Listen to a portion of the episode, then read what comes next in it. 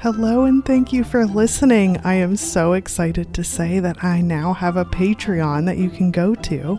I'll make sure I include the information in the show notes. But I have multiple tiers you can choose from $1, $3, and $5 tiers. The $1 Spooky Soul tier gives you access to an online Discord community that is filled with fellow spooky souls. If you want to talk about creepy, cozy things, you might be interested in that. The $2 Cryptid Creature tier lets you have that online community as well as giving you early access to episodes, bonus content, and secret bonus content. And the $5 Kachoo Cuddler tier, named after my fluffy, squish faced kitty, lets you have that online community, early access to episodes, and the bonus material but it also lets you suggest future episodes, and I'll shout out your name during each episode. Thank you so much for your listenership and support, and I can't wait to talk to you more soon. Hello, and welcome to Creepy Core and Folklore, the show about creatures, encounters, old tales, and myths. I'm your host, Iona Wayland a dark fantasy author, mental health professional, and overall curious person. I want to join other spooky souls and hear about these unusual stories.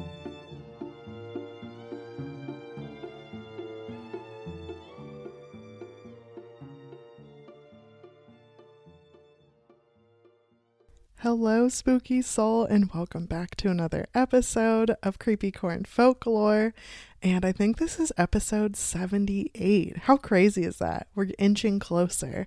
I'm really excited to get to uh, the the next one I'm looking forward to is uh, 100, just because I think that's a big deal. Um, but we're getting slightly closer each and every episode.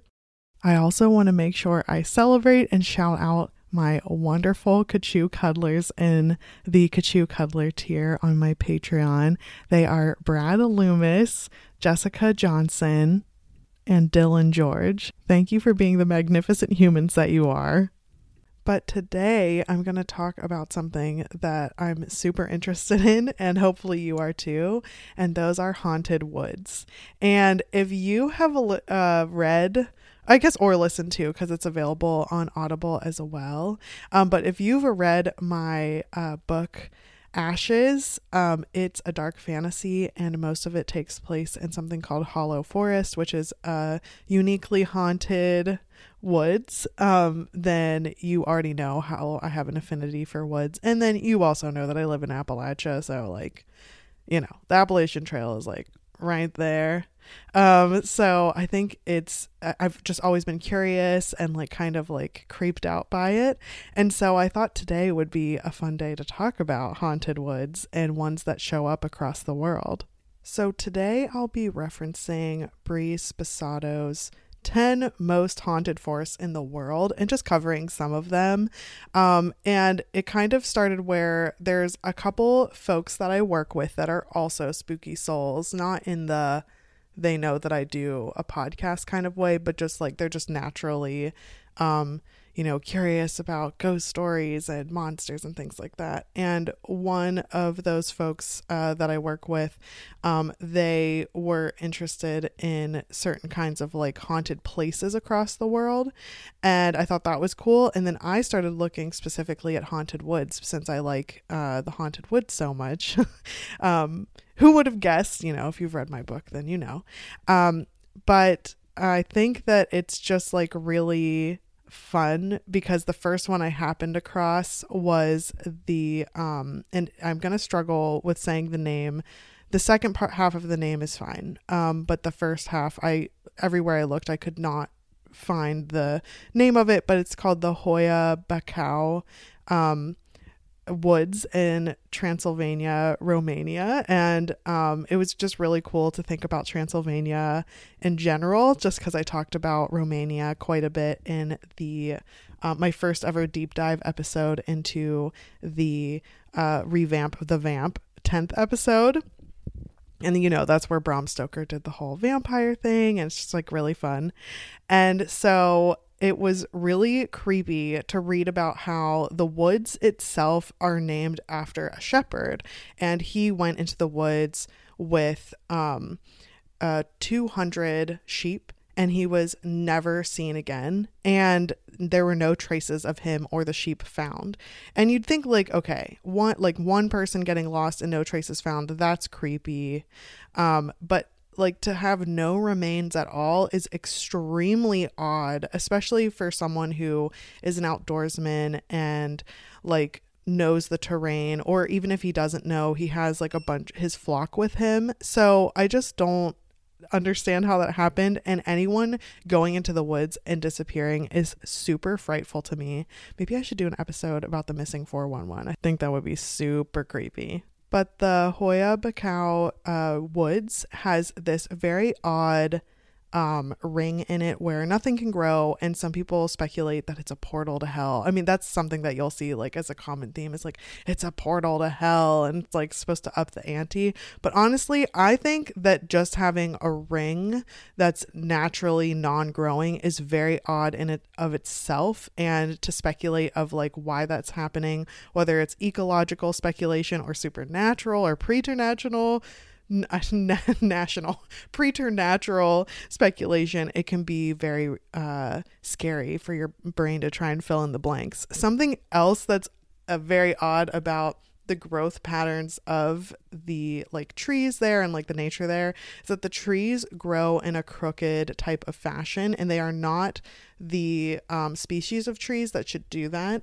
And on top of that, scientists have visited and ecologists have visited and tried to figure out the phenomena, and no one understands how that happens. And it's funny because, at least where I live, trees will occasionally grow in a crooked way. Well, unless they're like a species that definitely grows crooked, like the dogwood, for example but there are trees that'll have that like hard bend to them with like a 90 degree angle and then bend straight up again and almost look like shelves um, and typically that's because the tree was at significant loss for light and they had to do something like really drastic to find the light but the fact that every single tree pretty much in the Hoia bacoa sorry the hoia bacoa woods is like crooked like that is just like crazy to me. And looking at pictures of it, like down the line, it's like these like serpentine type spines of trees. It's very, very creepy. The next one I wanted to talk about uh, was because it kind of lends to the whole haunted doll vibe. Um, and as you may know already, I have been uh, starting to do ghost investigation and ghost interviews and spirit interviews and things like that. And a couple of my monster dolls uh, are haunted. And if you're curious to know more about one of those dolls, you can check out Carson's story, which is um, one of the previous episodes that I released with their permission. Um, but uh, it's funny because when I was in high school, I remember watching on one of those old rolly out, uh, you know, substitute teacher day kind of thing with the big chunky uh, TVs about La Isla de las Muñecas. And this island is creepy as fuck. So what happened was that there was like this little island in Mexico. Uh, and there was one inhabitant Don Julian Santana, and he claimed to have found like this child, this girl child's body in the canals that run through there. Um, and he also found a doll that floated nearby. And he, to like remember this girl or to like signify um, that her life meant something, he hung that doll in a tree. Um, but what happened is that like as dolls would float up and there, he would just keep hanging the dolls in the trees. And he actually passed away in 2001. Um, but it I think there are people that still go to visit and they will bring their own dolls or they'll they'll find dolls and they will hang them in trees as well. Um, a lot of the dolls are obviously worse for well. They're missing limbs or eyes or whatever and they're considered evil. Um, but I don't I'm not of that belief system. Um, they're they're just dolls that like lost parts of their body, and you know, I know we've talked a lot about this before, but you know, any kind of um, physical deformity or disability that shows up, a lot of people are quick to say that the thing is evil. So I like am trying to gear more towards like actually being curious about it, not just like labeling something as good or evil. Um, although, from the quote good perspective, uh, there are people that believe that these dolls will safeguard the island um, and that they're actually like watching over them. Um, and yeah, you can visit to this day. Um, you can take a ferry there and then hire a trajinera, and it's one of those like really colorful wooden boats that you see and they'll take you right up to that island where no one lives now and you can you know visit with the dolls. And i think that might be something that i'm going to put on my bucket list just because. But it does make me really concerned like side note and i know that this is not a true crime podcast. I know though that sometimes um, people who are interested in true crime and I, I am to an extent if it's done so from the you know survivor or the victim's perspective and is trauma informed. If it's sensationalized, I kind of have a hard time with it, to be honest. But um, from a supernatural perspective, I know like sometimes there will be like crossover or there will be interest in both you know ghost stories and old legends and uh, true crime as well. And so uh, i just wanted to point out like i don't know if the finding of this young girl in the canals was actually something that happened or if he solely found a doll and then there were these like people that saw all these dolls being hung there and he's the, the only person that lives on that little island. It's like oh he's a bit of an eccentric. Like i'm not sure what's going on and maybe there was like a rumor mill going on about his odd ways. But either way i just wanted to point out that hopefully if there was um, a death that it was properly reported and investigated. Um, and then i hope that that little girl and her family are at peace if at all possible if that did even happen. And then the um, last haunted woods that I wanted to talk about is called Wychwood, the Wychwood Forest. And the reason I wanted to talk about this one is because I only just recently became aware of it.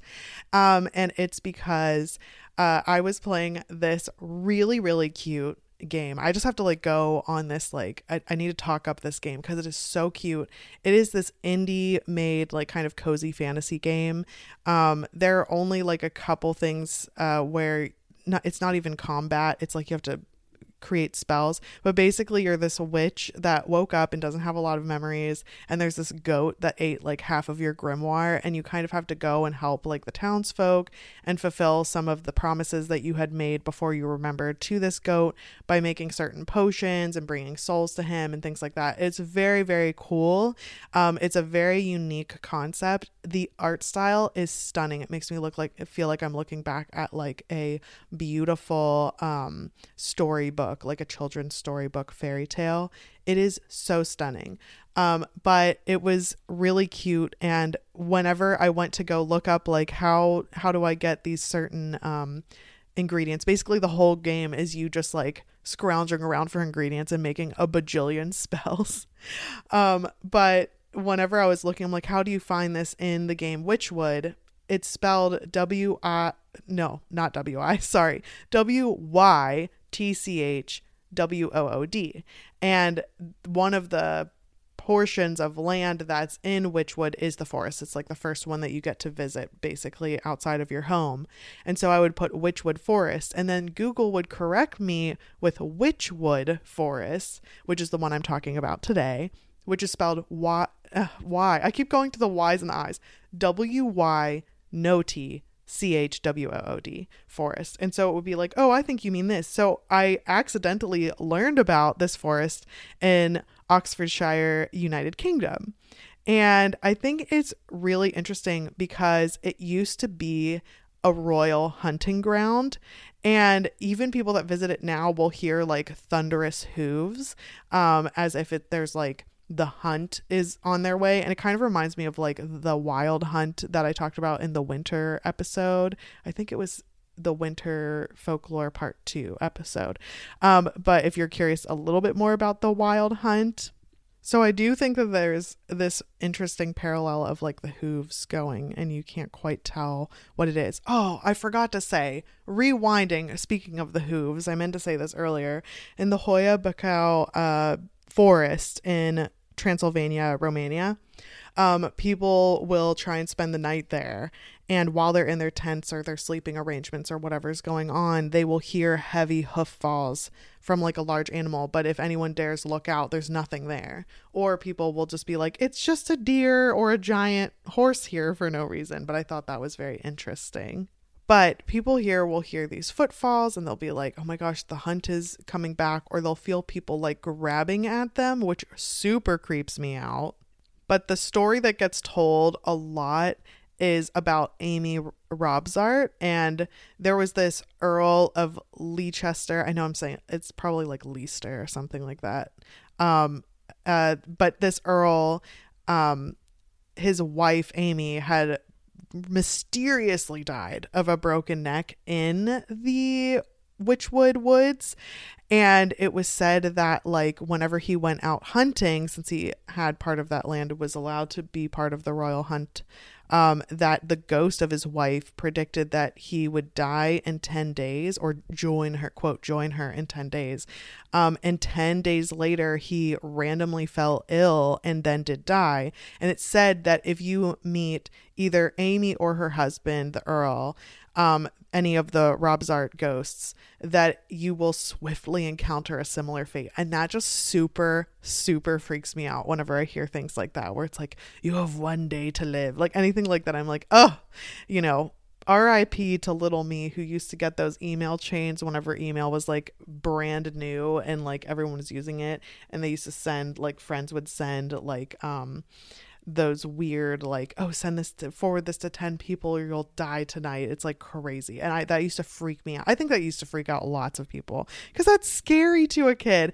But this is like the next level. Like it's like the email chain like if you see this ghost you'll die kind of thing on steroids because this is like anywhere in the wychwood that you see this ghost or these ghosts that this could happen to you. Very creepy in my opinion but those are three of many haunted woods out there. If you want to read about more about the list, because uh, there were 10 in all that uh, Bree Sposato wrote about, you can check it out in the show notes below.